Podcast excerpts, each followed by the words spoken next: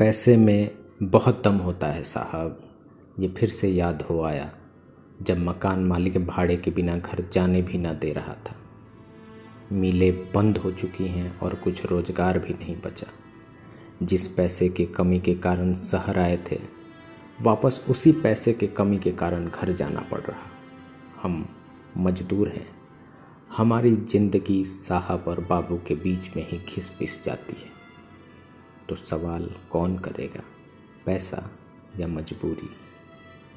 जैसे राजनीतिक पार्टियों का चुनाव चिन्ह होता है, वैसे ही पैदल चलना ही जैसे हमारी पहचान बन गया हो।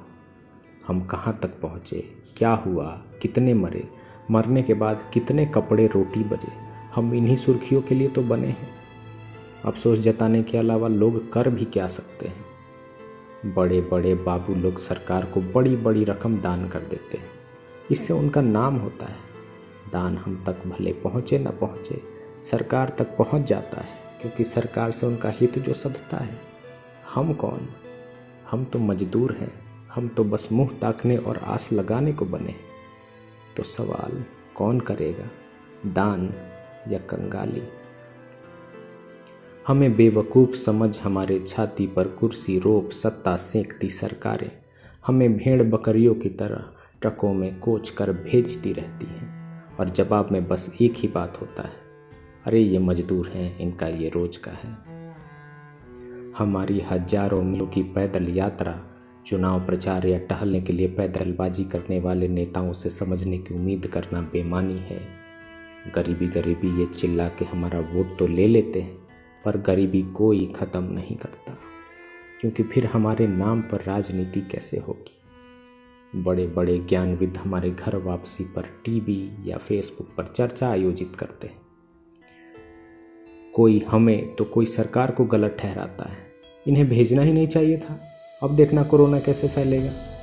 कोई ये क्यों नहीं मांग करता कि राहत पैकेज में से हमें क्यों नहीं मिल रहा या कितना मिल रहा? चर्चा करने वाले किसी ने भी सरकार को दिए अपने दान का हिसाब मांगा क्या कि वो मजदूरों तक पहुँचा कि नहीं? तो सवाल कौन करेगा? ये ज्ञानी लोग या हम जैसे मूर्खाधिराज मुजरिम हम नहीं, मुजरिम आँखें मूंदे वही लोग हैं जो सरकार से सवाल नहीं करते। हमारा क्या? हम तो ना ट्विटर पे हैं, ना फेसबुक पर। तो सवाल कौन करेगा? सरकार की गुणगाती मीडिया या तेजहीन विपक्ष? हमें आश्रय कौन देगा?